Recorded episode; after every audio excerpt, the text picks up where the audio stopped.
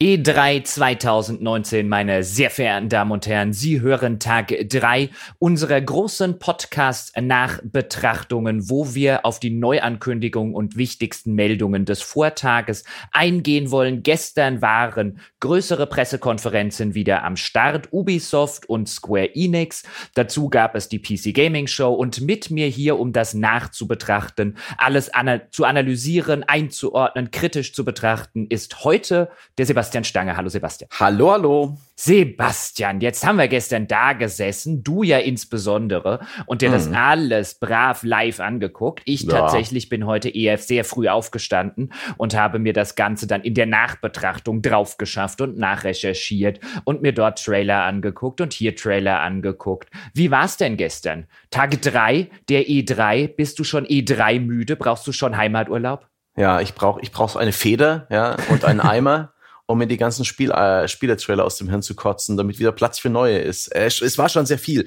vor allem, weil ich auch die kleineren Sachen mitgenommen habe, wie das Upload VR, E3 Roundup, die PC Gaming Show war sehr lang, dann hat AMD noch irgendwelche Hardware vorgestellt, da war es erst 1.30 Uhr, als ich ins Bett kam. Heute Vormittag habe ich dann noch fix Square Enix nachgeholt und langsam brummt mir der Schädel. Stimmt, Ubisoft war dazwischen ja auch noch. Oh Mann, oh Mann, oh Mann. Ja. In dieser geballten Form ist es echt immer wieder eine Dummheit. Das ist wie Riesenschnitzel essen für wenig Geld in so einer Ausflugsgaststätte. Das macht man einmal im Jahr und nachher bereut man's. Aber man macht's trotzdem das nächste Jahr wieder. Ja, das ist, jetzt haben ja dieses Jahr unsere Hörerinnen und Hörer haben ja die Gelegenheit, dass sie das nicht machen müssen. Ja, wir ruinieren unsere Hirnzellen, damit sie es nicht tun müssen. Das ist Service, den bekommen sie nur hier. Ja. Gut, wollen wir anfangen mit dem ersten großen Elefanten im Raum. Reden wir doch einfach über Ubisoft. Reden wir, was Ubisoft bekannt gegeben hat, was Ubisoft Neues bekannt gegeben hat. War jetzt nicht die überraschendste Pressekonferenz der Welt, denn die große Neuankündigung, das dritte Watch Dogs unter dem Namen Watch Dogs Legion, das ist ja im Vorfeld der E3 schon mehr oder weniger ein sehr, sehr offenes Branchengeheimnis gewesen. Da gab es ja auch schon entsprechende Leaks. Wollen wir damit anfangen, das neue Watch Dogs 3, klar, das neue Spiel in der Vielzahl der Ubisoft Open-World-Spiele dort draußen, wie Far Cry, Assassin's Creed und Co. Watch Dogs war immer so ein bisschen, fand ich, so eine eigene kleine Geschichte, die versucht hat, diverse Dinge neu und ein bisschen anders zu machen als vielleicht die etablierteren Franchises wie Assassin's Creed und wie Far Cry. Vielleicht gibst du mal einen kleinen Überblick, was wir jetzt über Watch Dogs 3 eigentlich überhaupt wissen nach dieser Erstankündigung. Ja, Watch Dogs 3 spielt in London, Großbritannien, in einer dystopischen Zukunft eines Überwachungsstaates. Und wieder mal ist man da als Mitglied von DedSec unterwegs, dieser Hackerbewegung. Wieder einmal gibt es dieses CTOS, also praktisch hat der Überwachungsstaat sein eigenes Betriebssystem und jede Menge böse Absichten. Um diese Verschwörung aufzuklären, spielt man aber in dem Spiel wohl keinen einzelnen Helden, sondern man kann in der Bevölkerung Londons jede Menge Mitstreiter für DedSec rekrutieren, diese dann als Spielfiguren nutzen, und wenn einer von denen abnippelt, dann bleibt sie laut Permadeath auch wirklich tot und man muss sich für eine andere Spielfigur entscheiden. Eingebettet ist das Ganze in so einer Narration, dass Leute halt irgendwann dabei sind und dann einfach, wenn man sie als Spielfigur auswählt, von einer KI, von so einer Roboterstimme mehr oder weniger gesagt bekommen, hey, du kannst uns jetzt gerade mal helfen. Und dann, egal ob das die Omi im Park ist oder der coole Typ, der gerade irgendwie draußen am Rumhängen ist, modisch und rappend, die Leute sind dann einfach deine Spielfigur. Erinnert mich ein bisschen an das, was Driver San Francisco gemacht hat, wo man damals einfach jedes Auto steuern konnte, was in dieser Stadt rumfährt. Kann man hier, und ich weiß nicht, inwiefern das gilt, jeden NPC steuern. Ich denke mal, jeder wird nicht gehen, aber man kann aus einer sehr, sehr großen Zahl an NPCs wählen und auch offensichtlich frei zwischen denen hin und her springen. Ein sehr interessantes Konzept. Das Ganze ist auch relativ rotzig, humorig inszeniert, aber auch für Watch Dogs Verhältnisse, gerade nach dem zweiten Teil, relativ gewalttätig. Der zweite war eher so zivil, da hat man mit seinen Hacking-Fähigkeiten eher Unsinn angestellt, da wurde auch geschossen. Aber das Ballern und das Kämpfen und das andere Leute umbringen scheint in diesem düstereren Watch Dogs 3 Legion eine größere Rolle zu spielen. Dröseln wir es mal ein bisschen auf in Szenario, würde ich sagen, und in die ganzen Gameplay-Geschichten. Man kann alle NPCs spielen und wie das tatsächlich funktionieren soll. Da wird prozedurale Generation und so weiter eine Rolle spielen. Aber bleiben wir erstmal beim Szenario. Du hast ja schon gesagt, wir sind in so einem London der nahen Zukunft. Das ist anscheinend so eine Post-Brexit-Geschichte. Also England hat sich von der Europäischen Union losgesagt. Natürlich hat Ubisoft auch gleich dazu gesagt, ja, aber politisch ist das alles nicht. Ja, man weiß ja, Ubisoft macht lauter politische Spiele, die nicht politisch sind. So hoch, also Post-Brexit, wir wüssten jetzt nicht, was das mit Politik zu tun haben soll. Nein, wir machen doch nur Spiele. Also auch hier wieder, wie jetzt auch schon zuletzt, jetzt zum Beispiel beim neuen Far Cry oder auch bei Division oder so, eine klar erkennbares aktuelles politisches Motiv genommen und dann behauptet, man sei überhaupt nicht politisch. Das ist aber eine andere Geschichte für einen anderen Podcast. Denn hier in diesem Nahzukunfts-London, hier hast du viele Drohnen, du hast anscheinend eine hohe Arbeitslosigkeit, weil jetzt Automatisierungen stattgefunden haben, ganze Berufszweige sind weggefallen, es kommt zu Unruhen auf den Straßen, all solche Geschichten. Hat mich vom Vibe her nicht nur sehr an Detroit erinnert, also das letzte Spiel von David Cage, das war auch so teilweise mit eingeknasteten Leuten, die in Käfigen von irgendwelchen paramilitärischen Einheiten gehalten werden. Also ich hatte einen totalen Detroit Become Human Vibe. Aber was mich eigentlich mehr stört, jetzt persönlicher Natur ist, ich bin großer London-Fan. Ich fahre oder fliege extrem gerne nach London, gucke mir dort die Sehenswürdigkeiten teilweise an. Also mich könnte man im Britischen Museum, kannst du mich eine Woche einsperren. Ich war dort schon sehr häufig. Ich gehe dort jedes Mal wieder aufs Neue gerne hin. Und das London, dieses Nahzukunfts-London, das Watch Dogs 3 hier entwirft, finde ich ästhetisch stinklangweilig. Ist mir aufgefallen. Das ist immer noch erkennbar London, also mit den ganzen viktorianischen Fassaden und so weiter.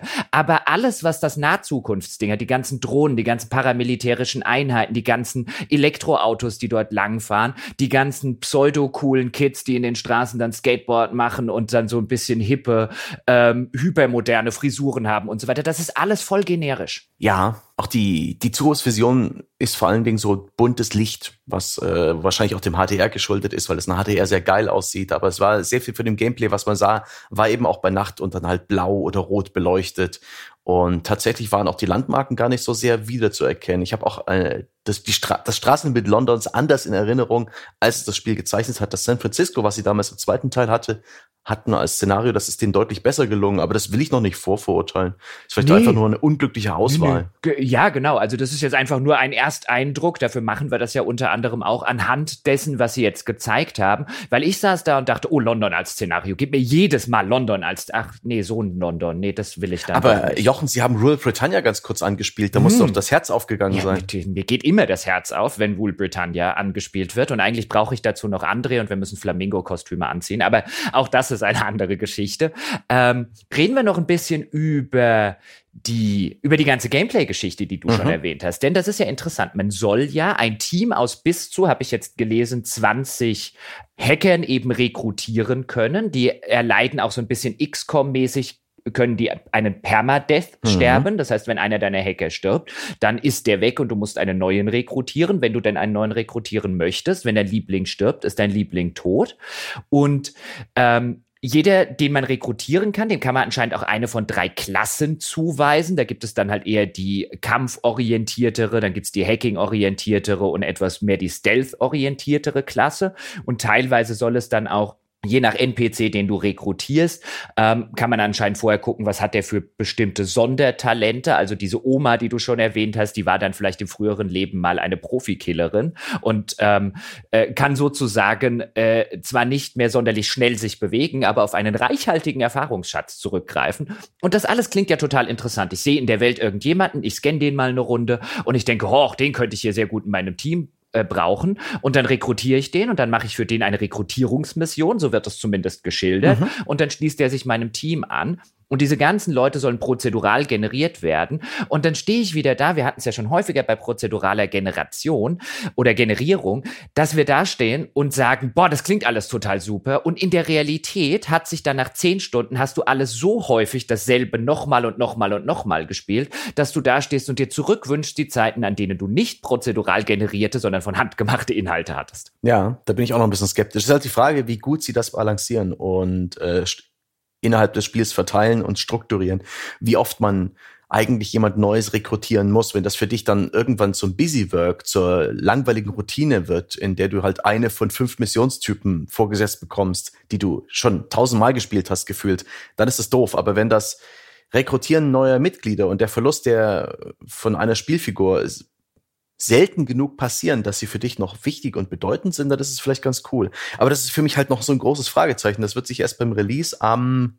6.3.2020 dann wahrscheinlich wirklich klären. Sie wollen ja auch sogar, haben sie gesagt, und dass sie dort mit vielen technischen Methoden arbeiten, Verzerrtechniken und so weiter. Jeder NPC soll dann auch der spielbare Charakter werden. Also es gibt keinen klassischen Protagonisten, so behaupten sie es zumindest, sondern jeder NPC, den ich rekrutiere, wenn ich jetzt eben die alte Oma auf der Parkbank rekrutiere und feststelle, oh, die war früher mal Auftragskillerin, das ist jetzt mein Hauptcharakter, dann tritt die in allen Cutscenes des Spiels auf. Sie ist voll vertont. Wenn ich gleichzeitig einen jungen Mann spiele, ist der voll vertont mit eben anderen Gesichtstexturen, anderen Animationen und so weiter. Das heißt, auch in dieser Hinsicht, gut, dann wird man auch da, wird man dann wissen, okay, es kann nur ein Voice-Acting von, ich sag jetzt mal, 3 oder 4 unterschiedlichen Schauspielern sehr wahrscheinlich geben, weil selbst Spiele, die das halt sehr extensiv machen, sondern Dragon Age Inquisition, die unterschiedliche Stimmen hatten für die Protagonisten, damit man tatsächlich den männlichen Protagonisten, wo man sich aussuchen konnte, ist das eher eine britisch akzentuierte Stimme im englischen Original, jetzt eine amerikanisch akzentuierte Stimme und eher die tiefere Stimme oder eher die jugendlichere Stimme. All sowas wird man natürlich abbilden können, aber nur bis zu einem gewissen Grad, einfach was den Kostenfaktor angeht. Und auch da bin ich mal sehr, sehr gespannt, wie was Cooles auf dem Papier, nämlich ich suche mir aus, welchen Protagonisten ich hier spielen will, tatsächlich in der Realität funktioniert. Weil ich glaube, bei all diesen Sachen, und das ist das Interessante bei Watch Dogs. Watch Dogs ist voll die Serie, die sowas immer ausprobiert und man steht davor und denkt sich, du bist 2 Jahre zu früh. Schauen wir mal. Mal gucken, was letztendlich da an der Wand kleben bleibt. Ich bin sehr, sehr gespannt, wie sie das realisieren, welche Kompromisse sie eingehen, welche Abkürzungen sie nehmen. Vielleicht ist die Story mega kurz. Vielleicht entpuppt sich dann dieses Versprechen der unendlich spielbaren NPCs dann doch irgendwo als potemkisches Dorf und man hat die Auswahl aus 10 verschiedenen, die dann doch bloß anders angezogen sind. Die 10 dann aber besser ausgeformt und besser vertont. Ich bin sehr gespannt. Es war ja interessant, beim ersten Watch Dogs war es ja so ähnlich. Oh, man kann jeden NPC in dieser Spielwelt scannen und dann Details aus seinem Privatleben erfahren. Und klingt total cool auf dem Papier. Und dann hast du das gespielt. Und nach ungefähr einer Stunde hattest du halt alles gesehen, was es diesbezüglich gab und festgestellt, das Spiel macht damit relativ wenig. Es ist vollkommen wurscht, ob ich jetzt den generischen NPC XY da drüben, der an der Ampel steht, scanne. Weil, warum sollte mich das interessieren? Ja. Ach Gott. Ich lasse mich einfach drauf ein, was da jetzt passiert. Da muss ich auch gar nicht groß rumspekulieren. Ich bin mir sicher, dass, also was es da gerade in meinem Kopf aufbaut mit seinen Versprechungen, das wird es eh nicht anhalten können. Und ich bin gespannt auf die Kompromisse und möchte Ubisoft an der Stelle übrigens loben, nachdem sie sich bei Watch Dogs ja bereits mal die Finger verbrannt haben, bei der Vorstellung des ersten Watch Dogs, wo das dann nachher das Downgrade-Gate gab und so weiter, weil dann die reale Spielfassung final nicht ganz so gut aussah, wie das damals vorgestellte Spiel. Sie haben Gameplay gezeigt und das ist eine Seltenheit bei der aktuellen E3 und gar nicht mal wenig Gameplay und das war für mich eine sehr erfrischende Erfahrung, nachdem ich gefühlt stundenlang Netto-Trailer geschaut habe in den letzten Tagen. Ich lasse mich jetzt auch überraschen, also in der Hinsicht irre ich mich ja dann auch ganz gerne, wenn das am Ende ein richtig cooles neues System ist, bin ich ja der Letzte, der sich darüber beschwert, gerade in diesem Open-World-Bereich, das kann Innovationen echt sehr, sehr gut gebrauchen. Ich habe nur mittlerweile relativ viele Jubel-Previews gelesen, so, oh, das könnte das Genre revolutionieren. Und ich sitze so ein bisschen da und denke mir, nein, wird es nicht. Das klingt halt wirklich, also da rate ich einfach zur Skepsis. Das ist halt wirklich No Man's Sky und Co. all over. Also alle paar Jahre kommt so ein prozedural generierter Liebling und alle schreiben, wie das Spielen an sich revolutionieren könnte. Und dann fällt man halt sozusagen prozedural wieder auf die Nase in genau die alten Muster, die es halt immer noch gibt, weil halt eben handgemachte Sachen halt wesentlich besser sind. Ich meine, was ich interessant fand, sie hatten einen Aspekt, den finde ich spannend, weil da denke ich mir, okay, wenn du über den Weg an die Sache rangehst, kannst du zumindest manche dieser Fallstricke vermeiden, weil sie nämlich gesagt haben, das habe ich in einem Bericht gelesen, dass eben nicht jeder NPC irgendwie einen genauen Tagesablauf und so weiter in dieser Spielwelt hätte, weil das wäre auch überhaupt nicht abbildbar, dann wäre das prozedural generierter 0815-Standard gewesen, sondern wenn du einen NPC rekrutierst, dann bekommt er die Sachen zugewiesen. Das heißt, ich nehme an oder würde hoffen, dass sie im Hintergrund, keine Ahnung, vielleicht 50 kleine NPC-Geschichten haben, die sie vielleicht tatsächlich zufallsmäßig ein bisschen durcheinander würfeln, damit sie nicht für jeden Spieler 100% deckungsgleich sind. Aber dass da tatsächlich handgemachtes Zeug drinsteckt, das halt erst aktiviert wird, wenn du diesen NPC machst. Das heißt, diese Oma-Geschichte könnte theoretisch passieren, dass du die in leicht abgewandelter Form auch mit einem jungen Mann spielst, aber für dich fühlt sie sich halt frisch und neu an und eben anders als für den anderen. Wenn die über die Sache rangehen, weil das spart natürlich auch Rechenleistung, weil für jeden NPC und vor allen Dingen Entwicklungsaufwand, weil für ein paar Millionen oder ein paar tausend NPCs kannst du natürlich nicht eigene Geschichten, Beziehungen und so weiter schreiben. Aber wenn du halt nur eine Handvoll oder zwei Handvoll schreiben musst und die dann prozedural zuweist, über diese Krücke könnte ich mir vorstellen. Ja, wird schon spannend. Und halt, ich erwarte halt ansonsten halt die klassische Ubisoft-Formel. Wir werden verschiedene Stadtteile nach und nach von Missionsmarkern befreien, Sammelobjekte finden, die Karte aufdecken. Herrlich wird das. Oh, ja. Busy Work. Ja. Ja, bis wir 100% geschafft haben, wird viel Zeit vergehen. Ich habe mich gerade erfolgreich, mir Interesse eingeredet, ja. Und dann kommst du und schießt in meinen gerade frisch aufgeblasenen Luftballon. Das dürfen wir nicht vergessen. Diese ganze Idee mit den vielen NPCs und so weiter, das ist so ein bisschen, das sind die Streusel, ja. Die bunten Streusel auf dem Ubisoft-Formel-Eisbecher. Und ja, aber das Springen zwischen Charakteren ist immer eine coole Sache. Ich mochte das auch prinzipiell bei GTA 5. Sobald ich da irgendwie an einem langweiligen Punkt angelangt war, konnte ich da den Charakter wechseln und einfach da weitermachen, so nach dem Motto, langweilig, jetzt was anderes. Und das stelle ich mir auch da ganz nett vor. Ach, gucken wir doch einfach mal. Ich bin gespannt. Gemacht wird es übrigens von Ubisoft Toronto und der Creative Director des Ganzen heißt Clint Hocking. Den kennen ältere Semester vielleicht noch, weil er verantwortlich zeichnete für Far Cry 2. Und Splinter Cell Chaos Theory, also schon ein ganzes Weilchen her, war in der Zwischenzeit, glaube ich, bei LucasArts und bei Amazon und noch bei irgendjemand anderem und hat seit 10 Jahren, also die letzten 10 Jahre hat er in der Spieleentwicklung gearbeitet, auch in verantwortlicher Position, aber kein Spiel veröffentlicht bei diesen Firmen. Das müssen also alles Projekte gewesen sein, die in dem einen oder anderen Zustand eingestellt wurden oder vielleicht war er irgendwo beratend dabei. Das ist sein erstes geschipptes Spiel seit 10 Jahren, wenn es denn shippt. Also auch ganz interessant, in welcher anderen Branche hast du sowas? Ja. Ach, schön. Na, seien wir doch mal gespannt. Aber gehen wir doch mal weiter, bevor wir hier die ganze Sendung mit Ubisoft füllen. Wir haben noch sehr, sehr viel zu besprechen. Ja, aber wir haben noch viel von Ubisoft. Ich meine, die haben halt einfach viele Spiele gezeigt. Ha? Ist ja nicht unsere Schuld. Reden wir kurz über Rainbow Six Quarantine, denn ein neues Rainbow Six soll erscheinen. 2020 wird der Release sein. Ich glaube, zumindest ich habe nichts Genaueres als nächstes Jahr gesehen. Entsteht bei einem neuen Team bei Ubisoft Montreal und soll ein Koop-PvE-Shooter in 3er-Teams sein, offensichtlich mit so leichten Zombie-Anleihen? Ja, also das Thema lautet ja Quarantine, also Quarantäne, da geht es vielleicht auch um eine Krankheit. Also manchmal kann man ja da die Unterschiede irgendwo ziehen, aber ich denke, es wird die klassische Virusinfektion sein, die aus Leuten irre macht. Vielleicht gibt es auch noch ein anderes Monsterelement. Ich rechne fest mit einer Art Left for Dead, die auf dem Technikfundament und Gameplay-Fundament von Rainbow Six Siege aufbaut.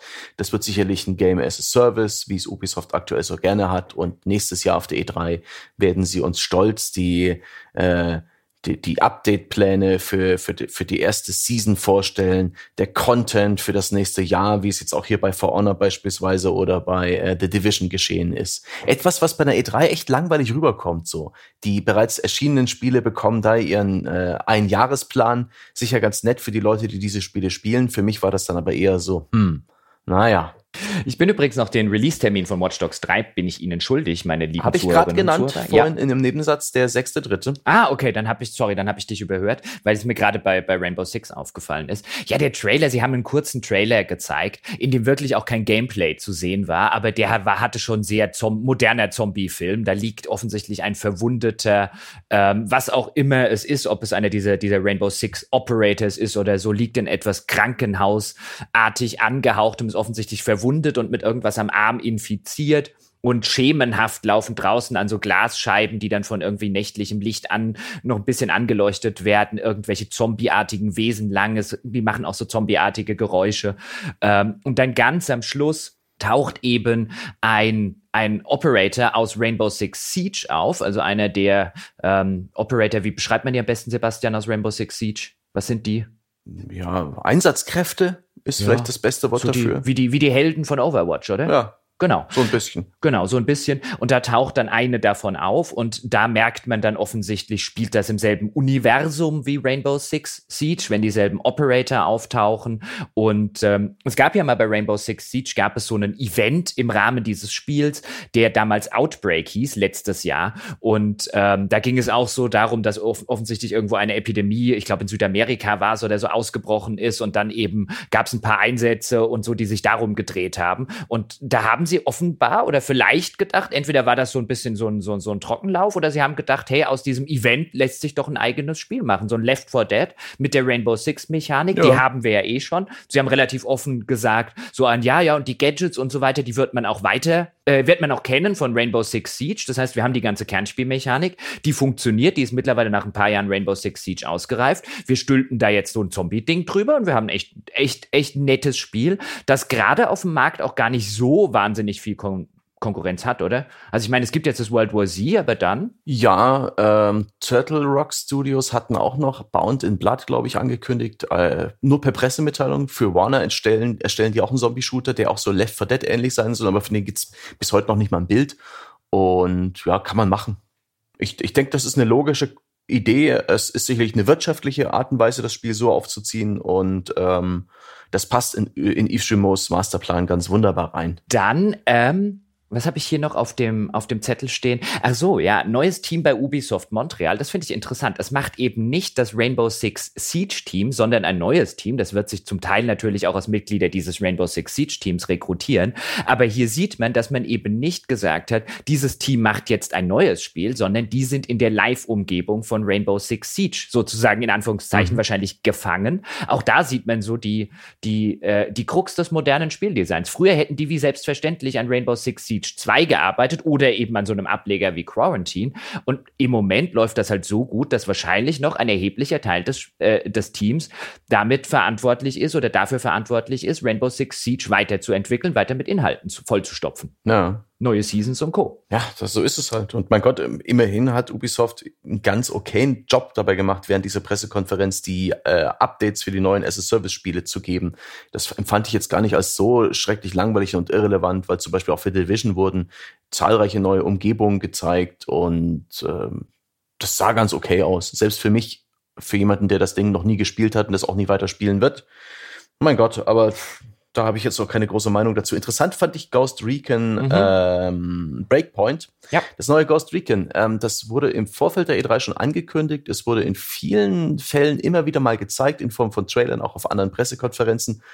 Und ich habe immer noch nicht so wirklich eine Idee davon, was für eine Art Spiel das ist. Also, sie haben verdammt viel Story-Beats gezeigt, also Atmosphäre, Stimmung, Operatives auf beiden Seiten, die martialisch sich auf den Kampf vorbereiten oder einander umbringen, aber erstaunlich wenig Gameplay oder Gameplay-Szenen, die mir irgendwie einen Eindruck von diesem Spiel vermitteln. Ich nehme mal an, das spielt sich mehr oder weniger wie Ghost Recon Wildlands, bloß mit einem anderen Szenario.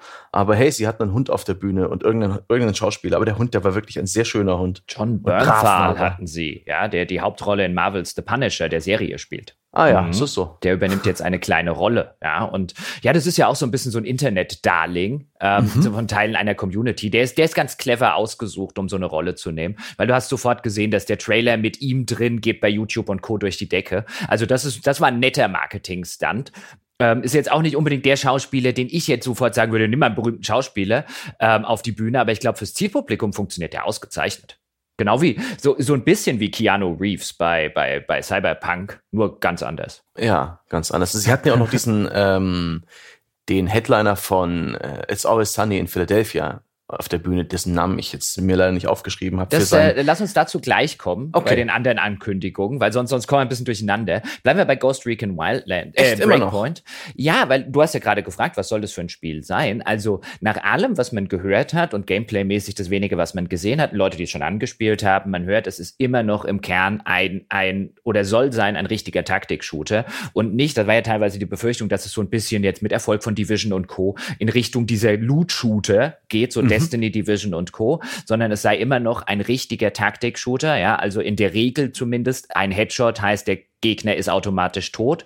Ja, keine Bullet Sponges und Co., wie man sie aus Loot-Shootern kennt, spielt jetzt anscheinend auf einer südpazifischen Insel namens Aurora, die natürlich, wie es für so ein Spiel üblich, unterschiedliche Biome hat. Also ich habe Schneeberge gesehen, ich habe Dschungel gesehen, ich habe so steppenartige Sachen gesehen. Also eine, ich nehme mal an, eine Open World mit verschiedenen landschaftlichen Dingen, in denen es dann, glaube ich, schon so ein bisschen wie bei einem Loot-Shooter funktioniert oder bei so einem Service-Shooter funktioniert, später dann auch mit Raids und Co., aber eben nicht dieses Loot-Shooter-Kern-Gunplay, das eigentlich darauf aus ist, ja immer mal hier 3% und da 2% mehr Waffenschaden, am Ende schießt du auf einen Gegner mit einem Hitpoint-Bar, der gefühlt 2 Meilen lang ist und ballerst den halt runter, sondern im Kern immer noch einen Taktik-Shooter-Gameplay.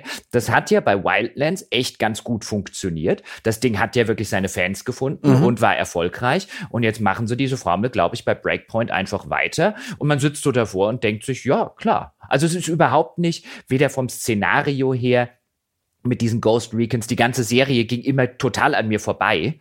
Ich kann auch nicht mal sagen, dass sie mich nicht interessieren würde. Sie hat mich, also die ist wirklich vollständig an mir vorbeigegangen. Ich gucke da jetzt so drauf und ich denke, ich bin offensichtlich auch da wieder nicht Zielpublikum, aber ich könnte mir schon vorstellen, dass das Spaß macht. Mal wieder so einen richtig altmodischen Taktik-Shooter und das in so einer Open World und so weiter. Kann mir schon vorstellen, dass das Laune macht. Ah, ich bin gespannt, ob sie wirklich so altmodisch sind oder ob sie am Ende nicht doch irgendwie eine gewisse Waffenschaden- und Upgrade-Progression den Charakter vermachen, ob die High-Level-Gegner nicht doch jede Menge Kopfschüsse aushalten. Da würde ich meine Hand noch nicht ins Feuer legen dafür.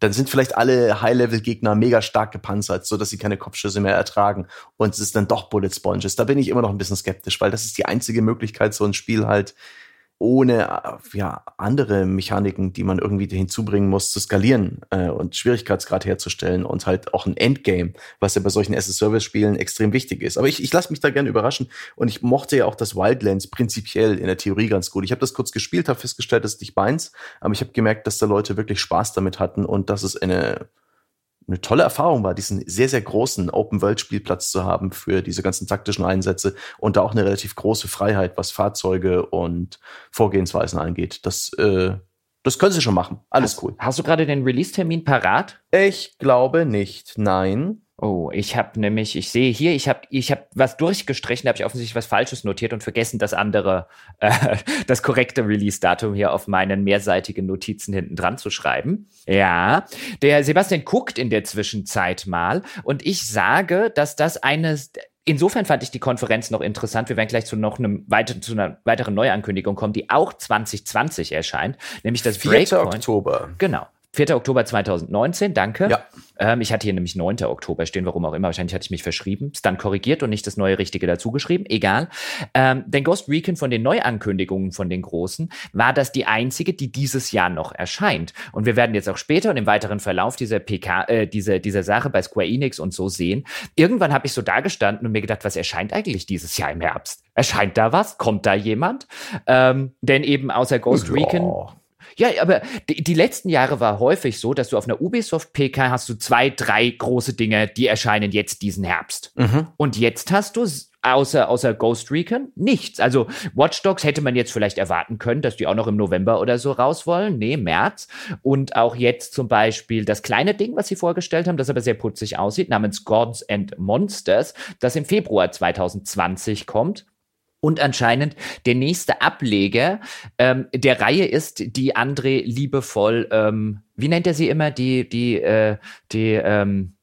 Entwicklertherapie von Ubisoft. Sie dürfen kleine, feine, künstlerisch wertvolle Spiele machen, wenn sie zu ausgebrannt sind von der x-ten AAA Open-World-Formel Franchise. Und da kam jetzt schon länger nichts mehr. Da gab es ja früher dieses Child of Light und dieses Valiant Hearts und Co. Und jetzt haben sie anscheinend wieder eins, nämlich Teammitglieder von Assassin's Creed Odyssey, die vielleicht gesagt haben, wenn ich noch einen Assassin's Creed sehe, ja, stürze ich mich aus dem Fenster oder von irgendwie weit oben von irgendeinem Kirchturm runter oder so, machen jetzt eine Art Zelda, würde ich sagen. Hat auch so ein bisschen von der ganzen Anmutung her, sieht es Breath of the Wild vom Stil her, von den Zeichnungen her sehr, sehr ähnlich.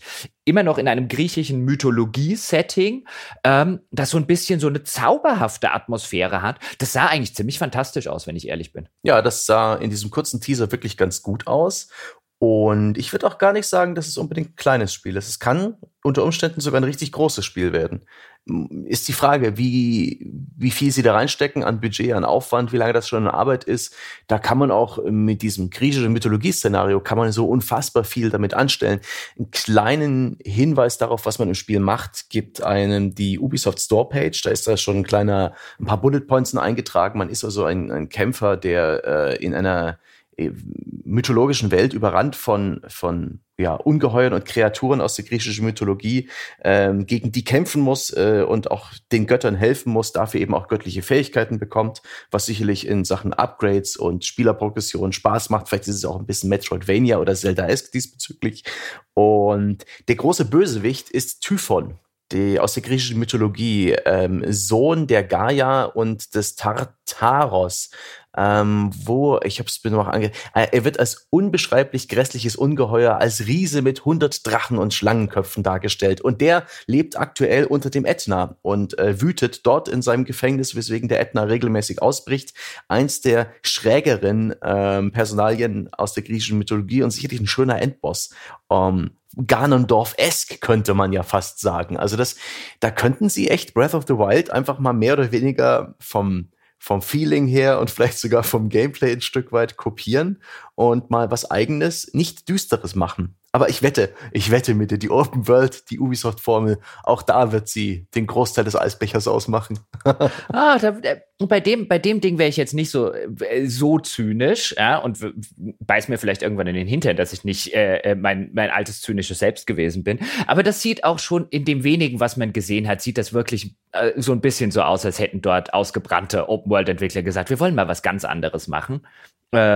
Und es ist schon sehr Zelda-esque in allem, was man seit der Ankündigung auch mitbekommen hat, denn anscheinend, dann gab es Interviews und dann haben sie mit Journalisten und so gesprochen, das klingt schon sehr wie Zelda, also dass du so einen Explorationsanteil hast, dass du so einen Action-Kampfsystem hast, in dem es auch Upgrades und mehr Fähigkeiten, andere Waffen gibt und dass du eben so einen Puzzle-Anteil hast.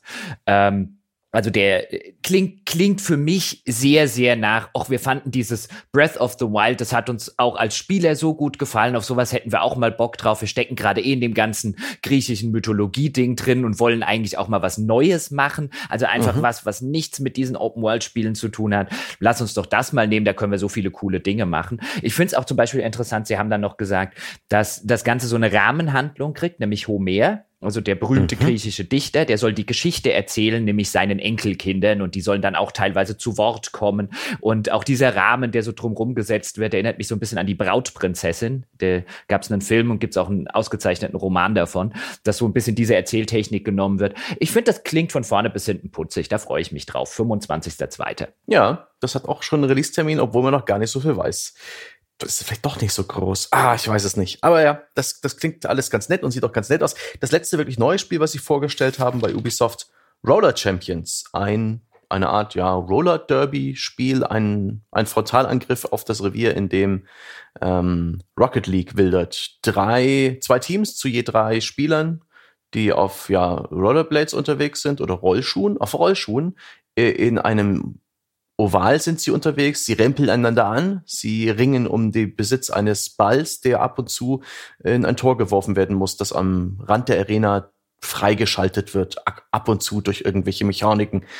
Das Ding, wirkt nett auf mich, aber ich habe keinerlei Bedürfnis, es zu spielen aus dem Stand. Aber es wirkt bunt und fröhlich und es sieht aus, vom Stil her sieht es aus wie Fortnite auf Rollschuhen. Das ist vom Grafikstil, könnte man das sagen. Grafik ist Fortnite auf Rollschuhen, Gameplay ist ein wir wollen, oder so sieht es zumindest aus, wir wollen einen Teil vom Rocket League Kuchen ab das Videospiel, so hätte man es wahrscheinlich auch nennen können, mit noch ein bisschen Fortnite-Optik obendrauf gesprenkelt.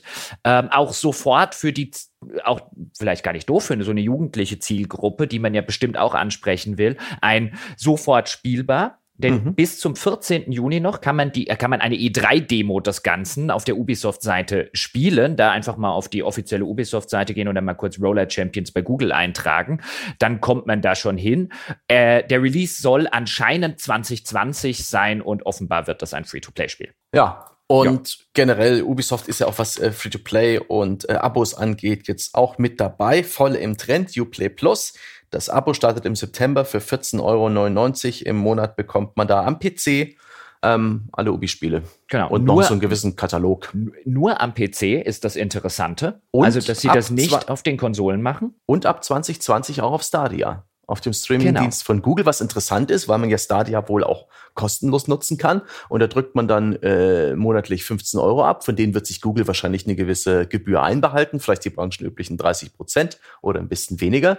Und dann braucht man nicht mehr eine eigene Plattform, also einen eigenen Gaming-PC dafür. Auch interessant, aber ja, das ist, ich bin mir da noch nicht so sicher, dass das Stadia ist oder Ubisoft ist, die dafür bezahlen. Ich könnte mir gut vorstellen, dass es umgekehrt ist.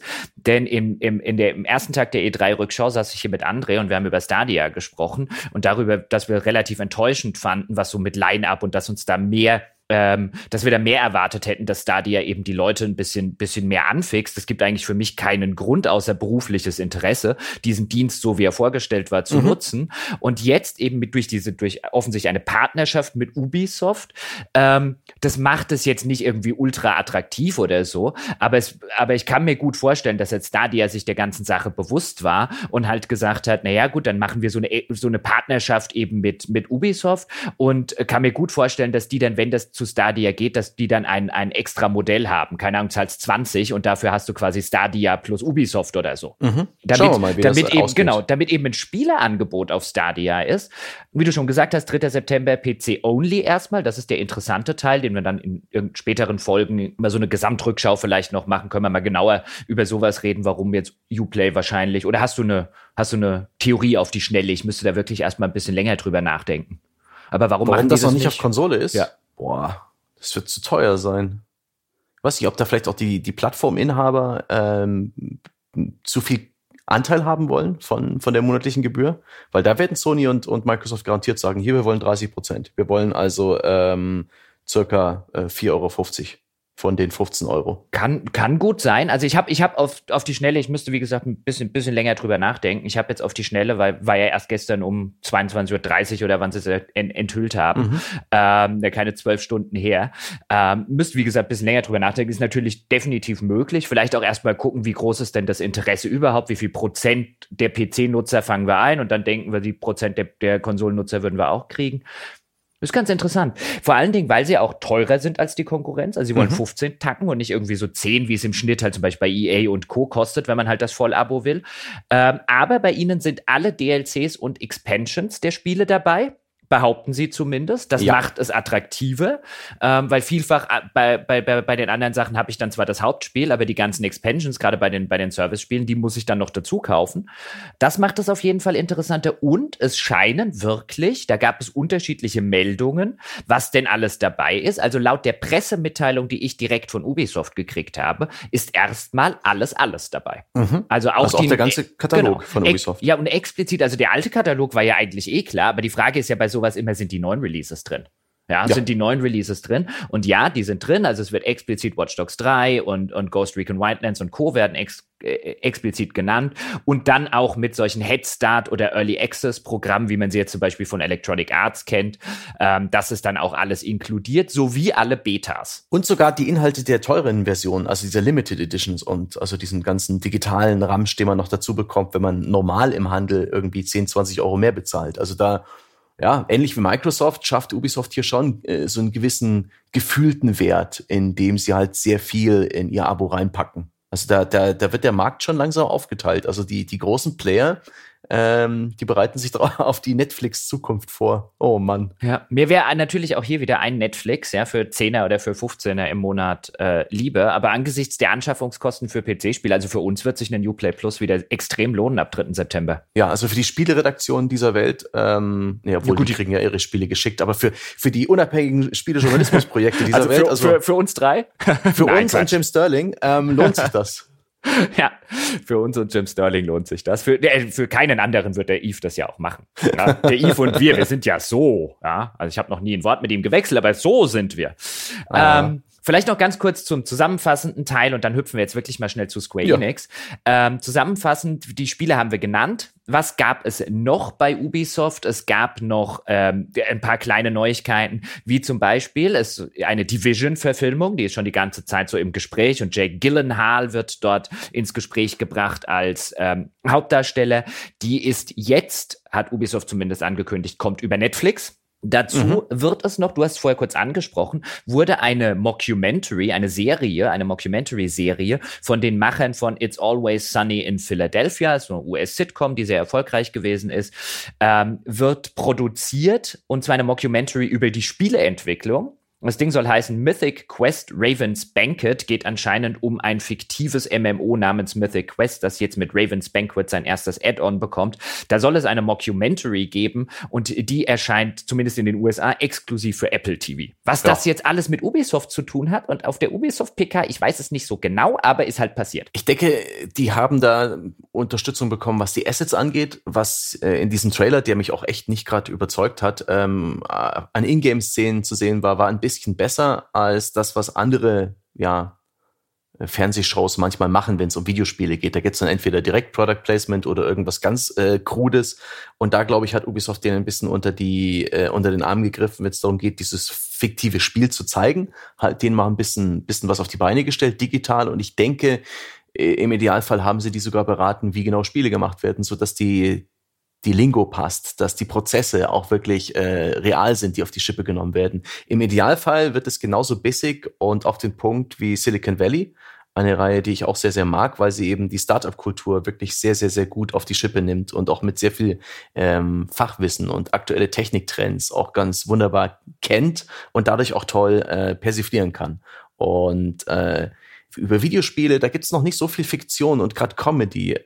Es gab da diesen Film Grandma's Boy, weiß nicht, ob du den kennst, der ist auch schon eine ganze Weile her, so eine Stoner-Comedy, die hat dann überhaupt nicht verstanden, wie Videospiele gemacht werden.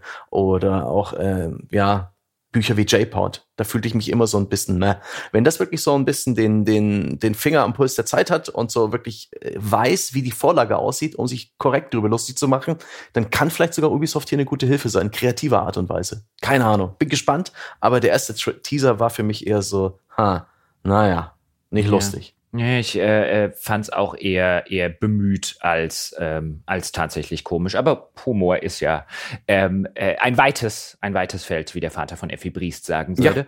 Kommen wir zu Square Enix, Sebastian. Also zu dem Publisher, der dich jetzt wahrscheinlich als Nicht-Final-Fantasy-Fan auf dieser E3 nicht so sonderlich interessiert hat. Aber auch der hat mich abgeholt, weil auch bei dem gab es, anders als bei den meisten E3-Shows, am Anfang ausführliches Gameplay zu sehen. Und zwar zu Final Fantasy VII, dem Remake. Und das fand ich gut. Das hat mir gut erklärt, wie dieses Spiel zu spielen ist. Es hatte für mich tatsächlich Informationsgehalt und es sah außerdem echt gar nicht mal so doof aus. Ich habe das Original nie gespielt. Ich kann diesen ganzen Hype nicht verstehen, weil ich ihn einfach nicht nachempfinden kann. Aber das Spiel, was sie da gezeigt haben, das wirkte wie ein prächtig inszeniertes, flottes Action-Rollenspiel. Kann man machen.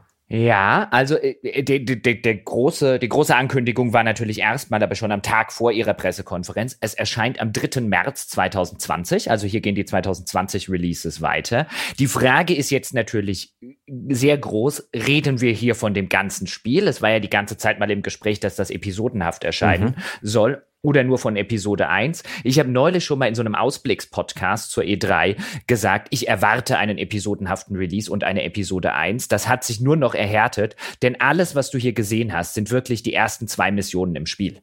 Also im Originalspiel. Ich habe auch jetzt wieder nichts gesehen und ich habe sehr genau hingeguckt. Mag sein, dass ich ein Detail übersehen habe, dann korrigieren Sie mich bitte. Es ist, wie gesagt, die war heute Nacht um 4 oder so. Es ist noch nicht lange her, dass ich das geguckt habe. Aber ich habe sehr genau drauf geachtet und ich habe nichts aus irgendeinem späteren Spiel gesehen. Auch keinen der NPCs, die eben dort nicht auftauchen.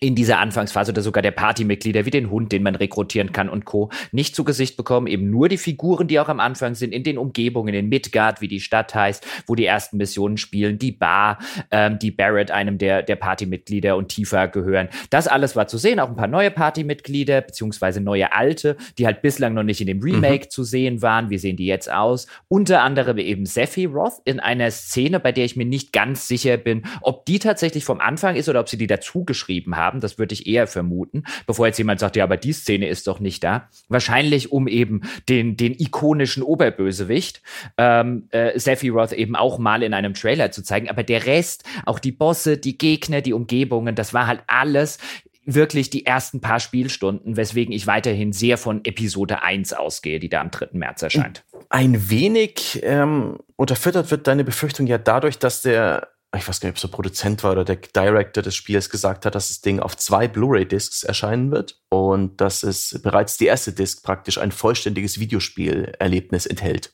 Das klingt ja auch so ein bisschen wie, und dieses vollständige Videospielerlebnis, das servieren wir dir am 3.3. Genau, das haben sie auch in einem Kontext gesagt, wie in Midgar, der Stadt eben, in der das insbesondere am Anfang spielt, aber das ist wirklich nur die Eröffnung des Spiels und dann geht halt die ganze Spielwelt auf. Es gibt noch unterschiedliche Städte und so weiter.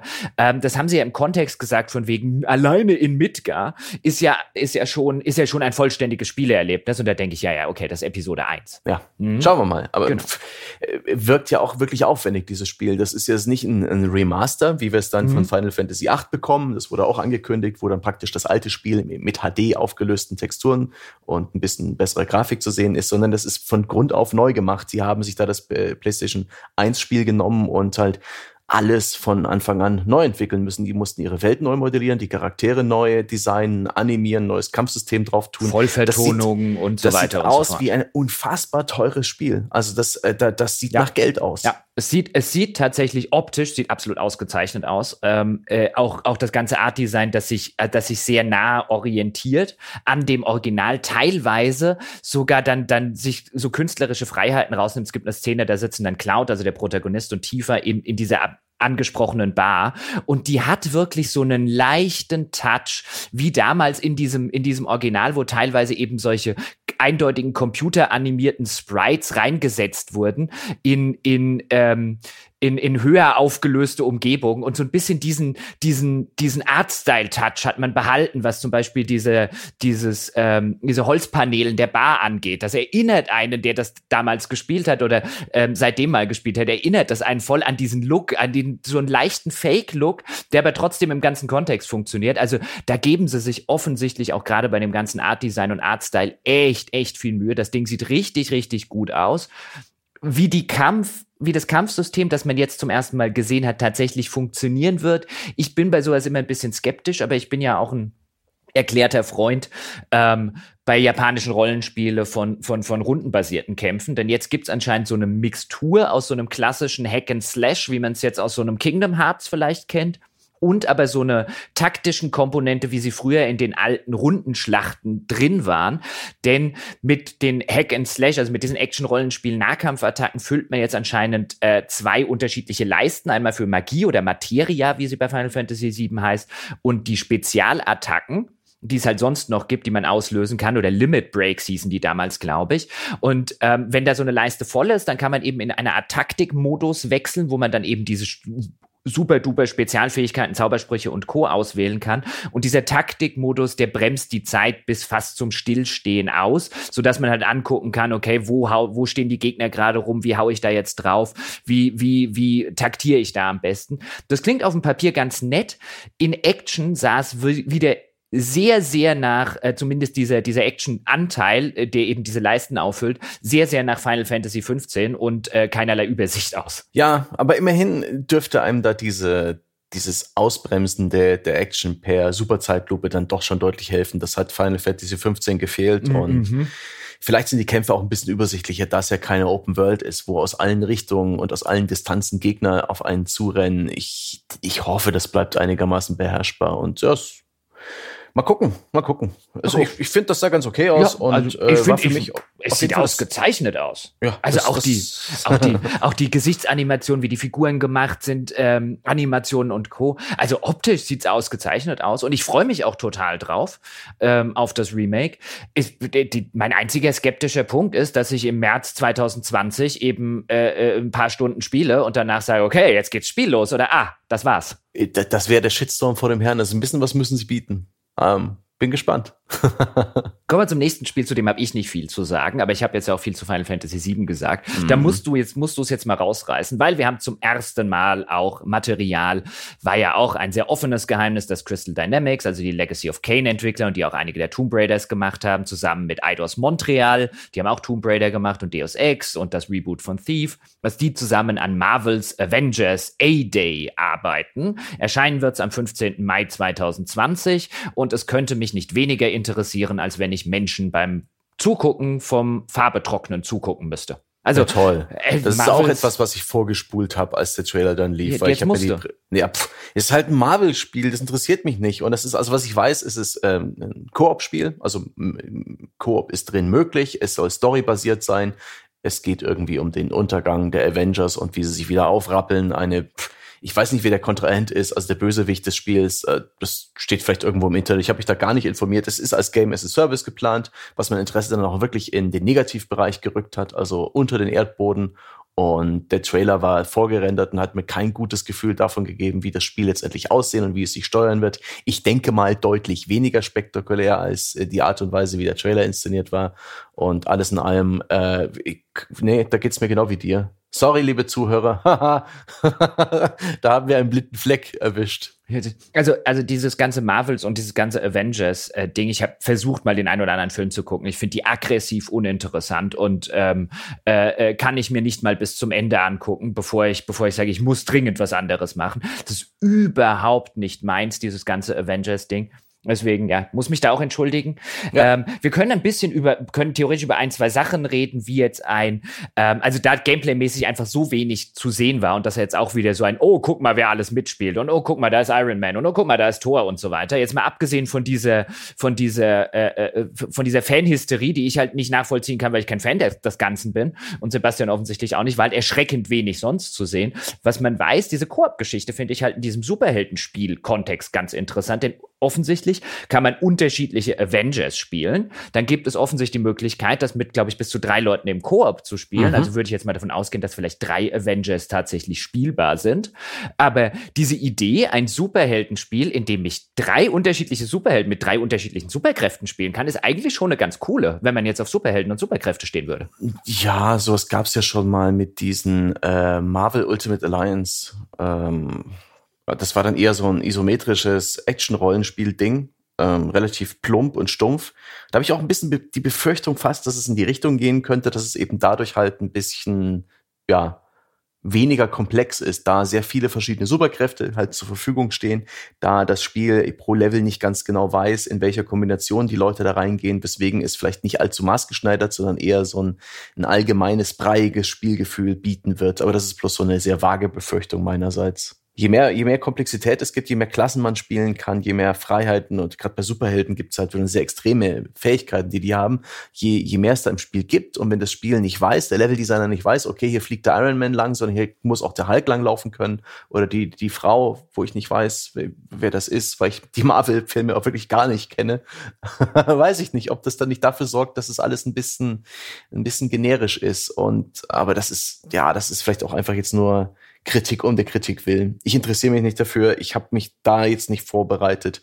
Es freut mich für alle, die die Spielvorstellung glücklich gemacht hat. Das ist ja auch fein, wenn man bekommt, worauf man sich gefreut hat. Interessant fand ich an der Stelle nur, dass die Figuren im Spiel offensichtlich den realen Schauspielern der Filme nachempfunden sind und ihnen nicht die Bohne ähnlich sehen. Ich denke, da haben sie gerade so das Trademark umschifft. Ich bin mir sicher, Robert Downey Jr. hat Rechte an seinem Aussehen.